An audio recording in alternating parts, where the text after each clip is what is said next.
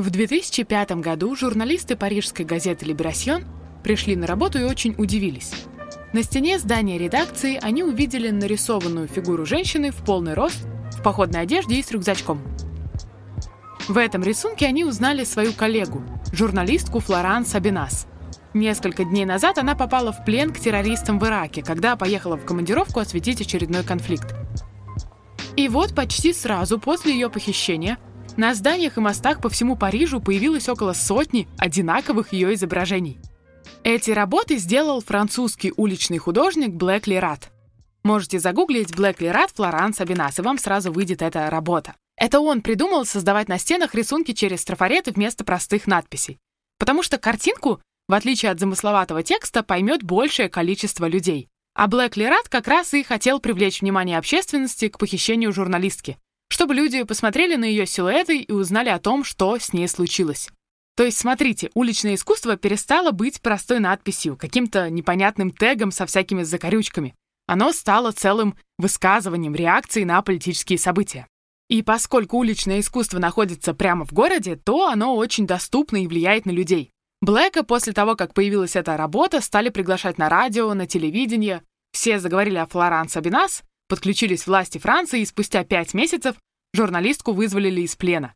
То есть, представляете, как обычный рисунок, казалось бы, на стене смог повлиять на ход событий. Но, как это часто бывает, у Блэка есть ученик, который своего учителя превзошел. Этот ученик создает по всему миру рисунки на стенах на очень актуальные и злободневные темы и говорит в них о проблемах, на которые мы обычно привыкли с вами закрывать глаза о бездомных, мигрантах, капитализме, произволе властей и, конечно, о революциях и войнах.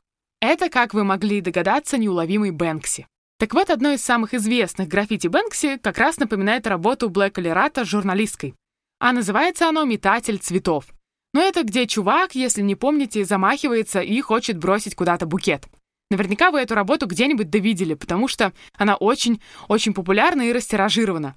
Э, этого парня на граффити Бэнкси тоже сделал по трафарету на стене, и тоже не просто так. В этом выпуске мы с вами узнаем, что это за товарищ, зачем он кидается цветами, где находится это граффити и почему ему не место на футболках, кружках и блокнотиках. А еще мы поговорим о самом Бэнксе, о том, кем он может быть на самом деле, и так ли обязательно нам это знать.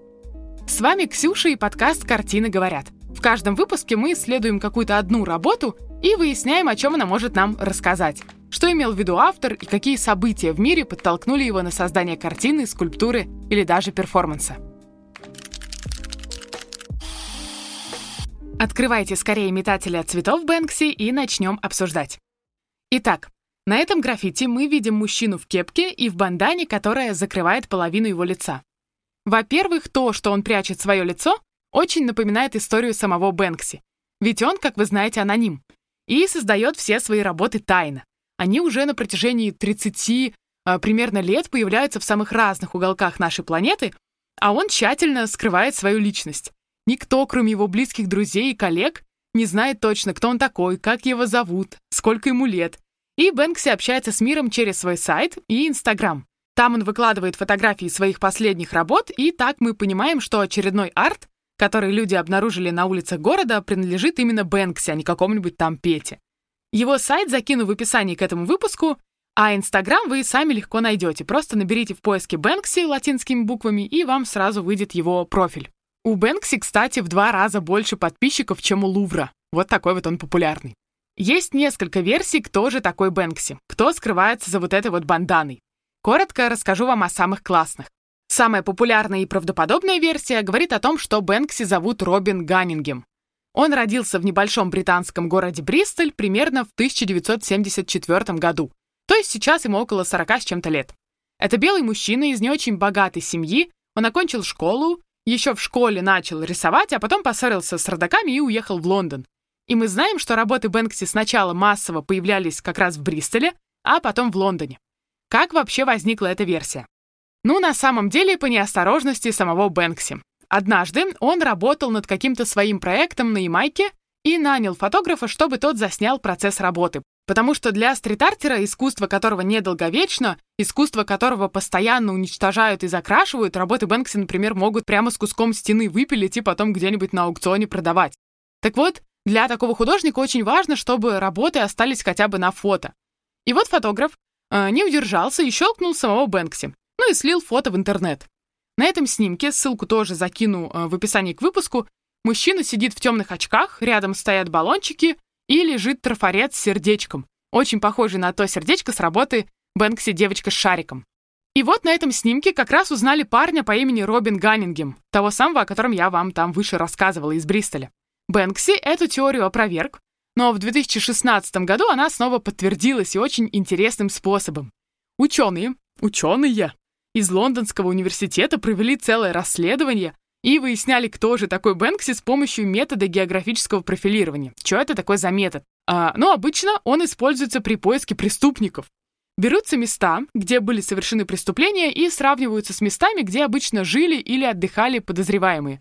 И вычисляются совпадения, кто больше всего около этих мест маячил. А, и вот в случае с Бэнкси ученые взяли 140 точек в Лондоне, где он сделал свои работы. Ну, по сути, тоже такие места преступления, потому что стрит-арт — это нелегальное искусство и сравнили эти места с точками, где ходил этот Робин Ганнингем, с местами, где он жил, с барами, где выпивал и так далее, и нашли много-много совпадений. Поэтому эта версия стала основной. А еще есть версия, что Бэнкси — это основатель и участник популярной рок-группы Massive Attack Роберт Дель Ная. И он типа вот в перерывах между концертами вандалит. А, однажды, в 2016 году, один молодой журналист сделал очень крутую штуку, похожую на ту, что сделали ученые. Он сравнил места концертов группы с местами, где появлялись работы Бэнкси. И оказалось, что в течение нескольких лет, 12 вроде лет, а, работы Бэнкси появлялись в тех же местах, где выступала группа. Причем за несколько дней до или после концерта. А потом еще выяснилось, что э, Дельная тоже жил в Бристоле и даже занимался граффити под псевдонимом 3D. Но музыкант сказал, что теория неверная, однако признался, что он дружит с Бэнкси. И о последней штуке вам расскажу, которая имеет отношение к анонимности Бэнкси и нашему метателю цветов. В 2019, совсем недавно, британский телеканал ITV нашел в своем архиве старую видеозапись. Она была подписана как интервью с Бэнкси. Ссылку тоже закину вам в описании. Это видео сняли в июле 2003 года перед выставкой, э, которая называлась Turf War – «Война за территорию». Эту выставку, мы точно знаем, организовал Бэнкси. Э, для нее он, например, раскрасил Э, коров, и одну изрисовал вот портретами Энди Уорхола. И вот на этой записи стоит белый мужчина на фоне этих животных в бейсболке и, внимание, футболке, которая натянута на половину его лица. И если это реально Бэнкси на вот этом вот видео, то он ну очень похож, его образ похож на мужчину с граффити «Метатель цветов», которое мы разбираем с вами. В общем, а, тогда этот ролик показали в эфире в 2003 а потом якобы о нем э, все забыли, пока на него не наткнулся журналист с телеканала. Не знаю, правда это или нет, может быть, просто хотели хайпануть, но в любом случае такая вот версия есть. И в ролике предполагаемый Бэнкси говорит, «Я замаскирован, потому что вы не можете быть автором граффити, а потом выходить на публику. Эти вещи несовместимы». И эта фраза очень похожа, э, очень напоминает слова, которые сам Бэнкси пишет в своей книге Wall and Peace. У него есть э, совершенно офигенная книга с кучей фотографий его работы и такими ироничными комментариями. А, кстати, на обложке этой книги изображен как раз метатель цветов. И вот там Бэнкси пишет, если вам есть что сказать этому миру, просто носите маску. О чем это? Да о том, что на самом деле, ребята, нам не нужно знать, кто такой Бэнкси. Потому что фишка этого художника как раз в его анонимности. Ведь представьте себе, вот на секундочку предположите, что вы бы точно знали, кто такой Бэнкси. Но, скорее всего, мы с вами начали бы из-за его популярности обращать внимание на его социальный статус, на то, с кем он спит, а, что он ест, и вот это вот все, то есть перемывать ему косточки. А он не хочет, чтобы его личность отвлекала нас с вами от его высказываний, то есть от его работ, поэтому и говорит «носите маску». К тому же его давно уже могли бы арестовать за его проделки, потому что стрит-арт — искусство нелегальное, по всему миру это считается вандализмом, и да, у нас тоже в России это преступление и преследуется законом. Например, в Британии, откуда предположительно родом Бэнкси, если ты испортишь какое-то историческое здание, типа Букингемского дворца, то ты можешь вполне себе загреметь за решетку на 10 лет или получить очень-очень крупный штраф. Так что это вот не шуточки. Поэтому, в общем-то, у Бэнкси есть вполне обоснованные причины быть анонимным художником. Но все так, естественно, все так хотят узнать, кто такой Бэнкси на самом деле, эм, что Бэнкси уже начал прикалываться над людьми. Например, в 2011 году на онлайн-аукционе eBay есть такой аукцион, он проводится онлайн в интернете. Так вот, там появился интересный лот. А, человек под ником J by Things предлагал купить реальное имя Бэнкси. Он якобы это имя выяснил, э, сравнив какие-то данные о продажах работ Бэнкси с налоговой документацией, в общем, какой-то хитрый способ, и вот э, выставил такой лот. Первый раз администрация его забанила, потому что, по их словам, он делал нематериальное предложение, и после этого в продаже появился уже листочек бумаги, на котором якобы было написано имя художника. Листочек бумаги на eBay продавать можно, все в порядке. И вот стартовая цена у этого лота была 3000 долларов. Люди стали торговаться, и вот когда ставка достигла 999 тысяч 999 долларов, то есть почти лям, хозяин лота взял и остановил аукцион, типа «обломитесь». Так вот, есть версия, что этот пранк устроил сам Бэнкси, который таким способом хотел узнать себе цену. Ну, это вполне в его духе. Шутник, в общем.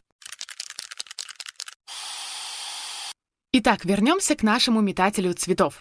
Какие еще значения есть у этой банданы, помимо того, что это отсылка к анонимности Бэнкси? Вообще бандану использовали еще пастухи в средние века или уже позже ковбои, чтобы защитить свое лицо, глаза и дыхательные пути от пыли и солнца. Ковбои, кстати, также закрывали свое лицо, когда совершали ограбление. Есть даже версия, что банданы носили пираты и повязывали ими длинные волосы в бою, чтобы они им не мешали драться. И вот в 1970-х годах, как раз когда Бэнкси предположительно был маленьким мальчиком, бандана стала атрибутом сразу нескольких группировок. Во-первых, хиппи. Хиппи тогда первые ввели в то время моду на бандану, и для них она была способом подчеркнуть свою любовь к свободе. Они ее повязывали на голову или на руку. А еще банданы разных цветов использовали уличные банды, чтобы показать, какой именно банде они принадлежат. Например, кто-то носил красные банданы, а кто-то синие, и вот так вот по цвету тебя различали.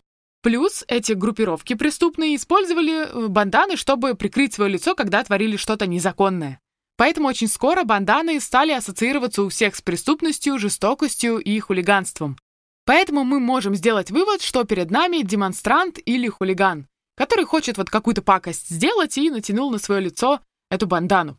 О том, что он демонстрант, нам говорит еще и поза юноши. Он отвел руку назад и собирается что-то бросить в толпу.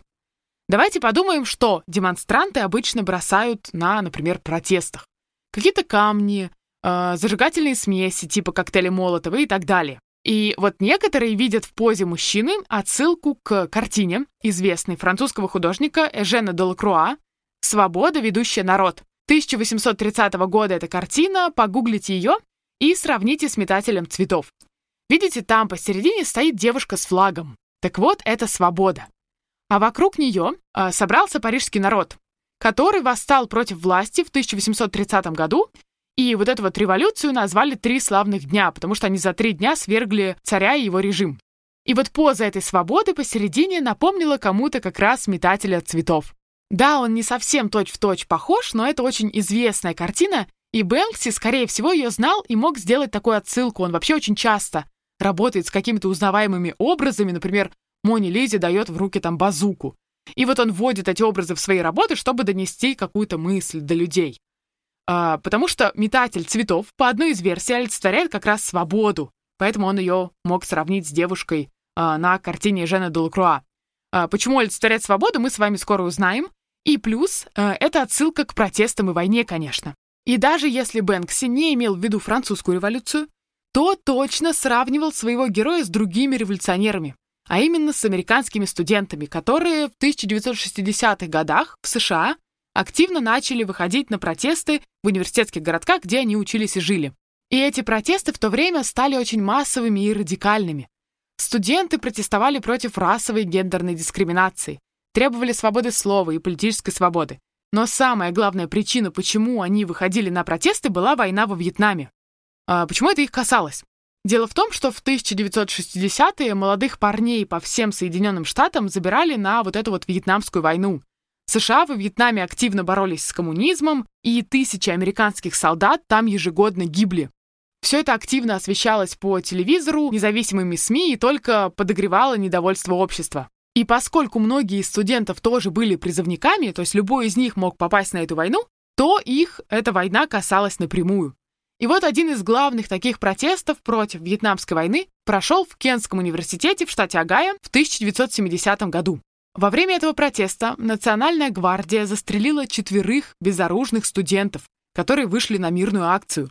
И вот тут-то и начинается самое интересное. Одной из погибших студенток во время протестов в университете была 19-летняя девушка Элисон Краузе. По легенде, она подошла к одному из солдат и вложила в дуло его винтовки цветок сирени со словами «цветы лучше пуль». После этого солдат выстрелил, и девушка умерла. И вот имя Элисон Крауза стало синонимом слова пацифиста, а ее фраза «цветы лучше пуль» — девизом антивоенных движений. После этого в 1970 году тоже поэт Евгений Евтушенко написал свое знаменитое стихотворение «Цветы лучше пуль». Обязательно его прочитайте, оно очень сильно и здорово помогает прочувствовать вот этот жест студентки с цветком. Вот, например, Евтушенко пишет «Не дарите цветов государству, где правда карается. Государство такого отдарок, ну то есть ответный подарок, циничен, жесток. И отдарком была тебе, Элисон Краузе, пуля, вытолкнувшая цветок». Именно поэтому в руках у демонстранта на граффити Бэнкси букет, а не коктейль Молотова какой-нибудь. Кстати, возможно, Бэнкси этим букетом сделал отсылку еще и к фразе хиппи, которые вот как раз носили банданы. У них был такой лозунг «Flower Power» — «Сила цветов». И они вручали цветы солдатам в знак протеста против войны во Вьетнаме. Бэнкси, он тоже пацифист, и его работы часто призывают вот к миру и справедливости. И метатель цветов из этой же серии точно. Букет в руках у демонстранта — это призыв к миру, призыв сложить оружие. Обратите внимание, что он цветной, в отличие от самого черно-белого граффити, то есть это контраст войны и мира. И э, даже если юноша на граффити борется за правду, как боролись ребята во время французской революции или студенты, Бэнкси все равно призывает людей делать это мирным путем. Поэтому иногда эту работу называют еще «Любовь витает в воздухе». Но возникает вопрос, почему Бэнкси призывает нас к миру? Какому миру он нас призывает, если и те протесты, и война, и тем более французская революция уже давно закончились? Дело в том, что работы Бэнкси — это всегда реакция на какое-то актуальное событие. Вот запомните, всегда что-то произошло, он выкатывает работу. Более того, он всегда выбирает какое-то особенное место для своих работ. Создает вот граффити там, где оно могло бы как раз заговорить и рассказать какую-то историю. И если он хочет с нами поговорить о протестах и войне, то он едет в горячую точку, туда, где все это происходит, и создает свои работы прямо там. Метателя цветов Бэнкси сделал в 2003 году на стене гаража в Палестине. Что происходит в Палестине? Там уже много-много лет, больше 70 лет, идет Палестино-Израильская война, ну или как еще ее называют, Палестино-Израильский конфликт. На этих территориях воюют палестинцы, арабы, у которых там изначально было как бы государство, и израильтяне, евреи, которые там всегда жили, но законных территорий у них не было. И вот в 1948 году ООН решила сделать два государства – Израиль и Палестину. Но палестинцы, понятное дело, эти земли считают своими и не захотели их отдавать. И тогда евреи начали отбирать территории насильно, которые им ООН выделила.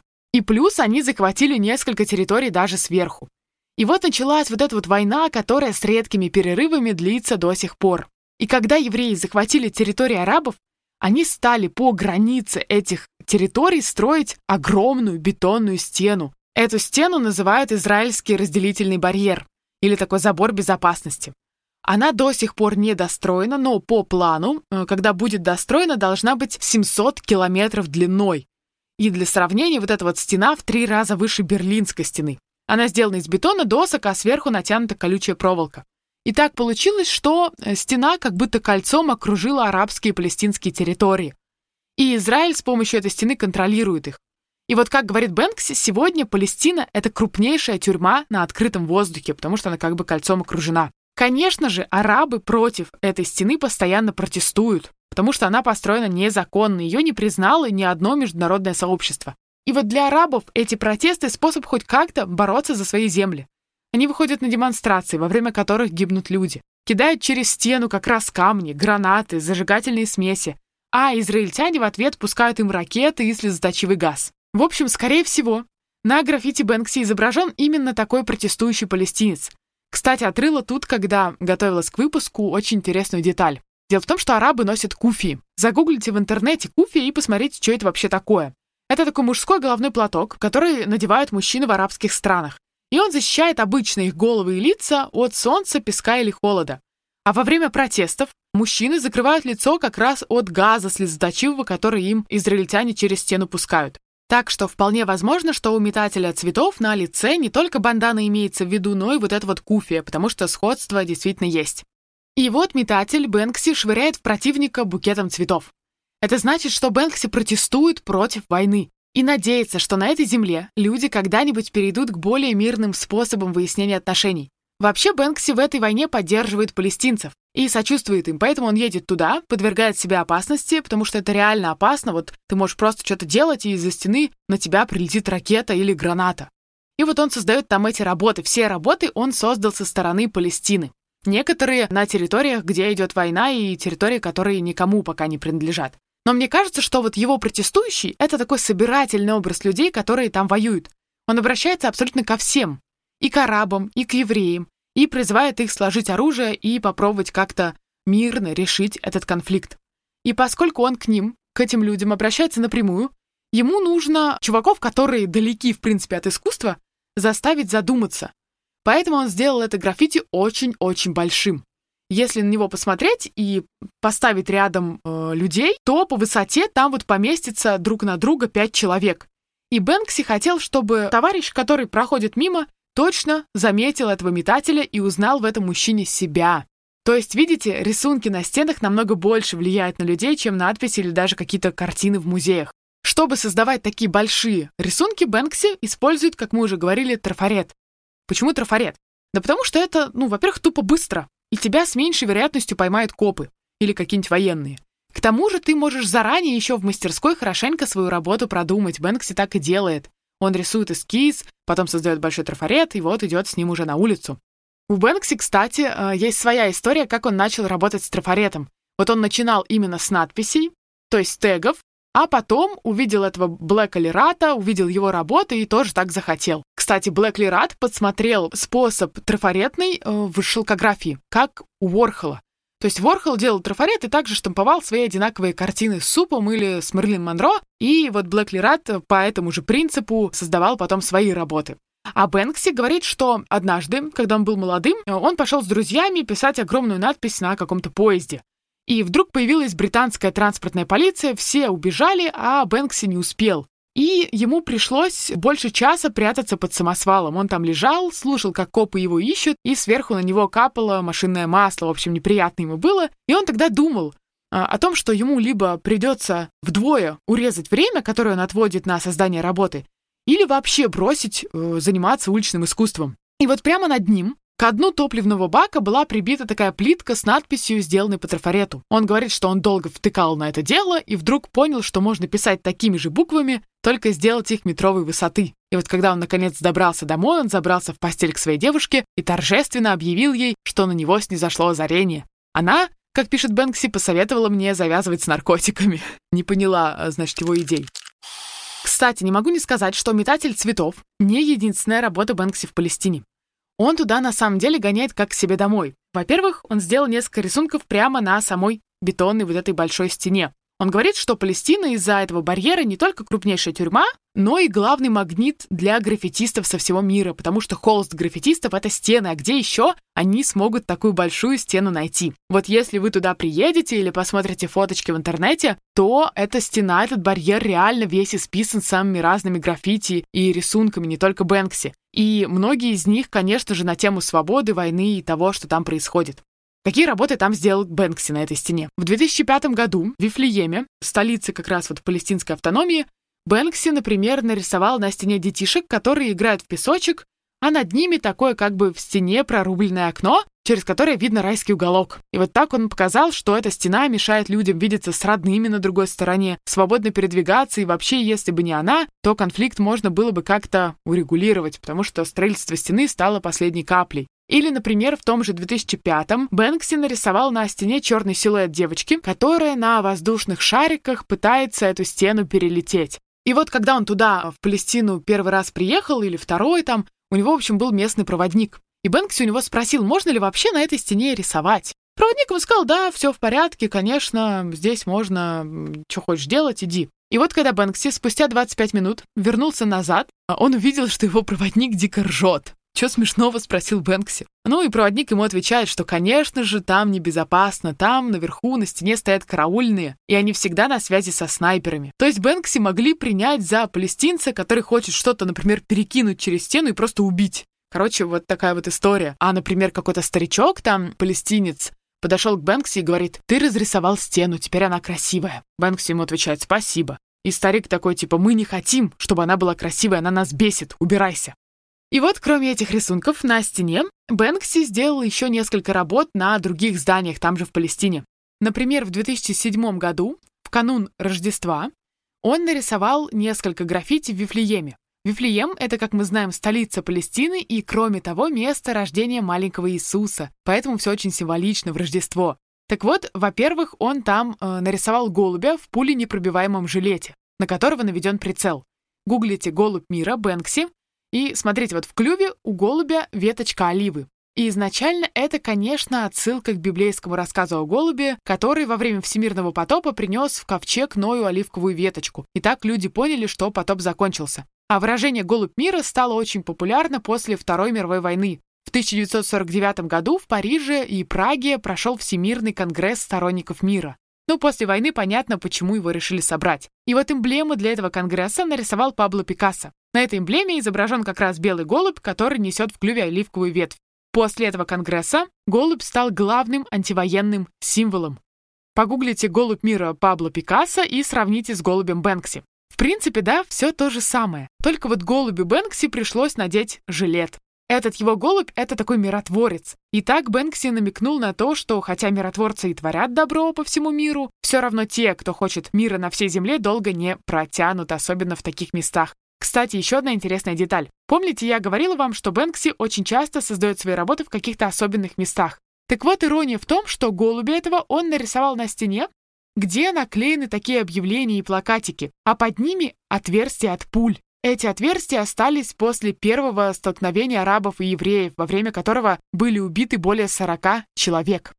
Или еще, например, там есть работа с солдатом, который проверяет документы у ослика. Можете загуглить тоже «Осел Бэнкси». И вот если помните, в Евангелии Иисус вошел в Иерусалим как раз верхом на осле. И тогда его беспрепятственно встретил народ, люди стелили на дорогу одежду и пальмовые ветви, и Иисус там начал творить всякие чудеса. А Бэнкси, как мне кажется, как раз подчеркнул, что теперь в Иерусалим, то есть на израильскую территорию, просто так не пробраться, что настали такие времена, когда там построили огромную стену, когда шмонают условно даже животных даже какого-то ослика безобидного. И все забыли о милосердии и о десяти заповедях, которые проповедовал Иисус. Но палестинцы посчитали это оскорблением, этот рисунок со слом, и вырезали его с куском стены и потом продали на каком-то аукционе. Еще там есть одна классная работа, которую Бэнкси сделал в секторе Газа уже в 2015 году. Сектор Газа — это как раз одна из спорных территорий, за которую сейчас воюют палестинцы и израильтяне.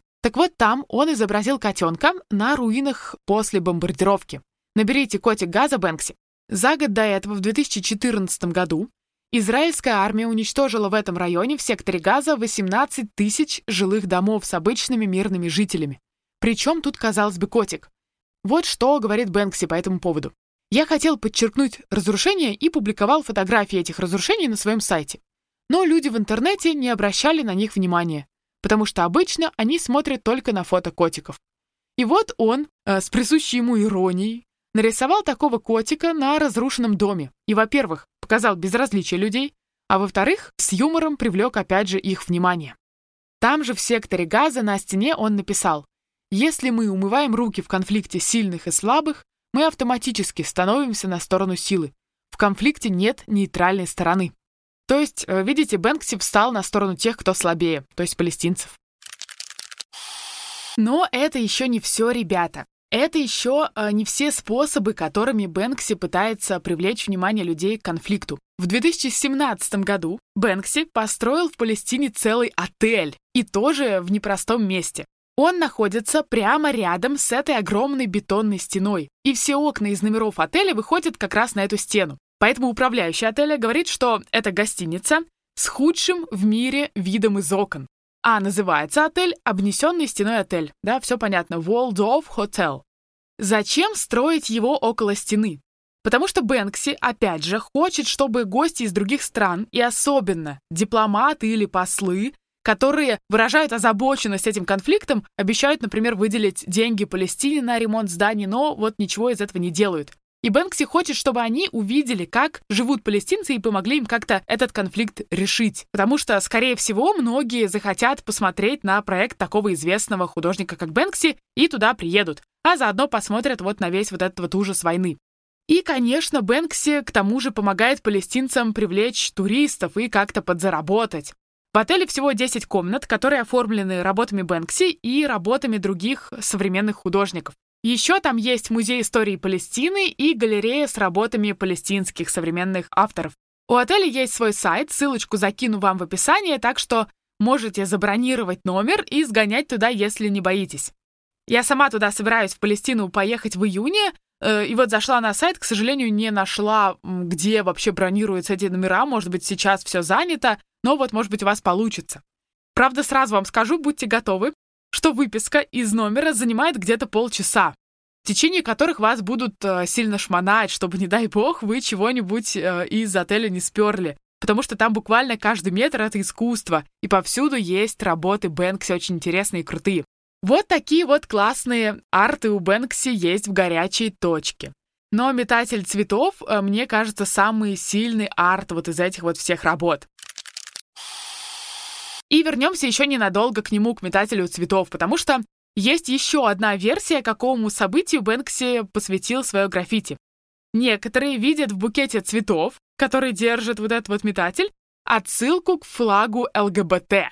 Да-да-да, очень интересная версия, сейчас разберемся, в чем дело. Короче, в Иерусалиме, э, в столице Израиля, в 2005 году прошел гей-парад. Там есть специальная организация, которая занимается вот как раз э, правами меньшинств.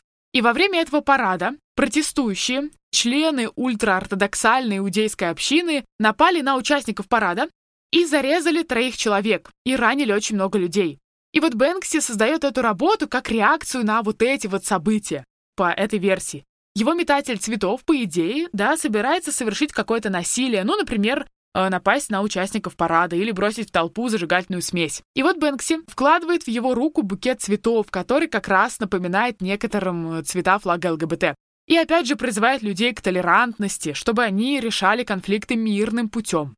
Но тут, видите, есть э, небольшая нестыковка, потому что если Бэнкси создал работу в 2003 как я вам говорила раньше, то гей-параду этому он ее посвятить не мог, потому что парад прошел в 2005 году. Но я искала в интернете, и во многих источниках говорят, что работа «Метатель цветов» появилась в 2005 -м.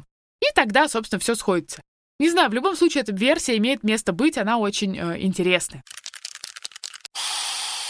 Итак, подведем итог. О чем нам говорит граффити «Метатель цветов» Бэнкси в Палестине?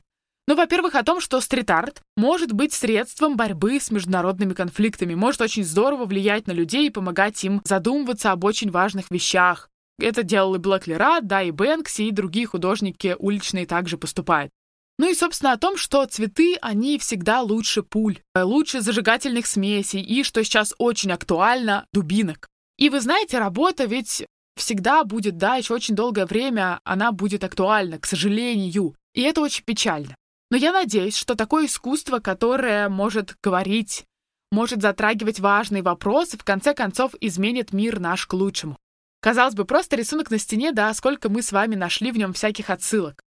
И я хочу закончить этот выпуск фразой самого Бэнкси. Он говорит, что граффити — это одно из немногих средств самовыражения, которое ты можешь себе позволить, даже если ты не имеешь ничего. И даже если ты не расправишься при помощи граффити с мировой нищетой, ты можешь заставить кого-то улыбнуться, пока он сыт. Вот так вот Бэнкс Шутник э, говорит. Подписывайтесь на мой инстаграм Ксен Пузикова и телеграм-канал «Картины говорят». Там я публикую интересные посты и сторис об искусстве и выкладываю анонсы новых выпусков. И пишите мне комментарии о подкасте или ставьте оценку в приложении, я всегда рада обратной связи и все читаю. А еще можете написать мне и предложить работу, которую хотите разобрать. Всем пока! Пишите письма, рисуйте картины.